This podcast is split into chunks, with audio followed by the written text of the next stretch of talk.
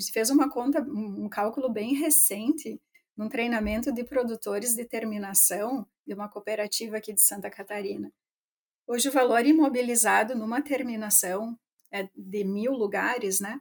É de aproximadamente um milhão, um milhão e duzentos mil reais para ser é, usada durante 15, 20 anos, com manutenção, é claro, né? Mas você imobiliza um milhão de reais. Quando você vê quanto gira de valor dentro dessa instalação em medicamento, vacina, animais e ração, você gira duas vezes e meia o valor do imobilizado por ano, sabe?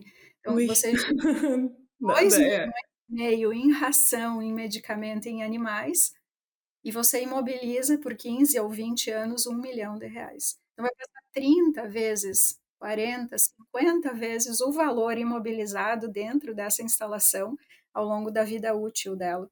Então, assim, sim, a gente tem um impacto muito grande dessa, dessa avaliação, sabe, de que, de que equipamentos eu vou usar.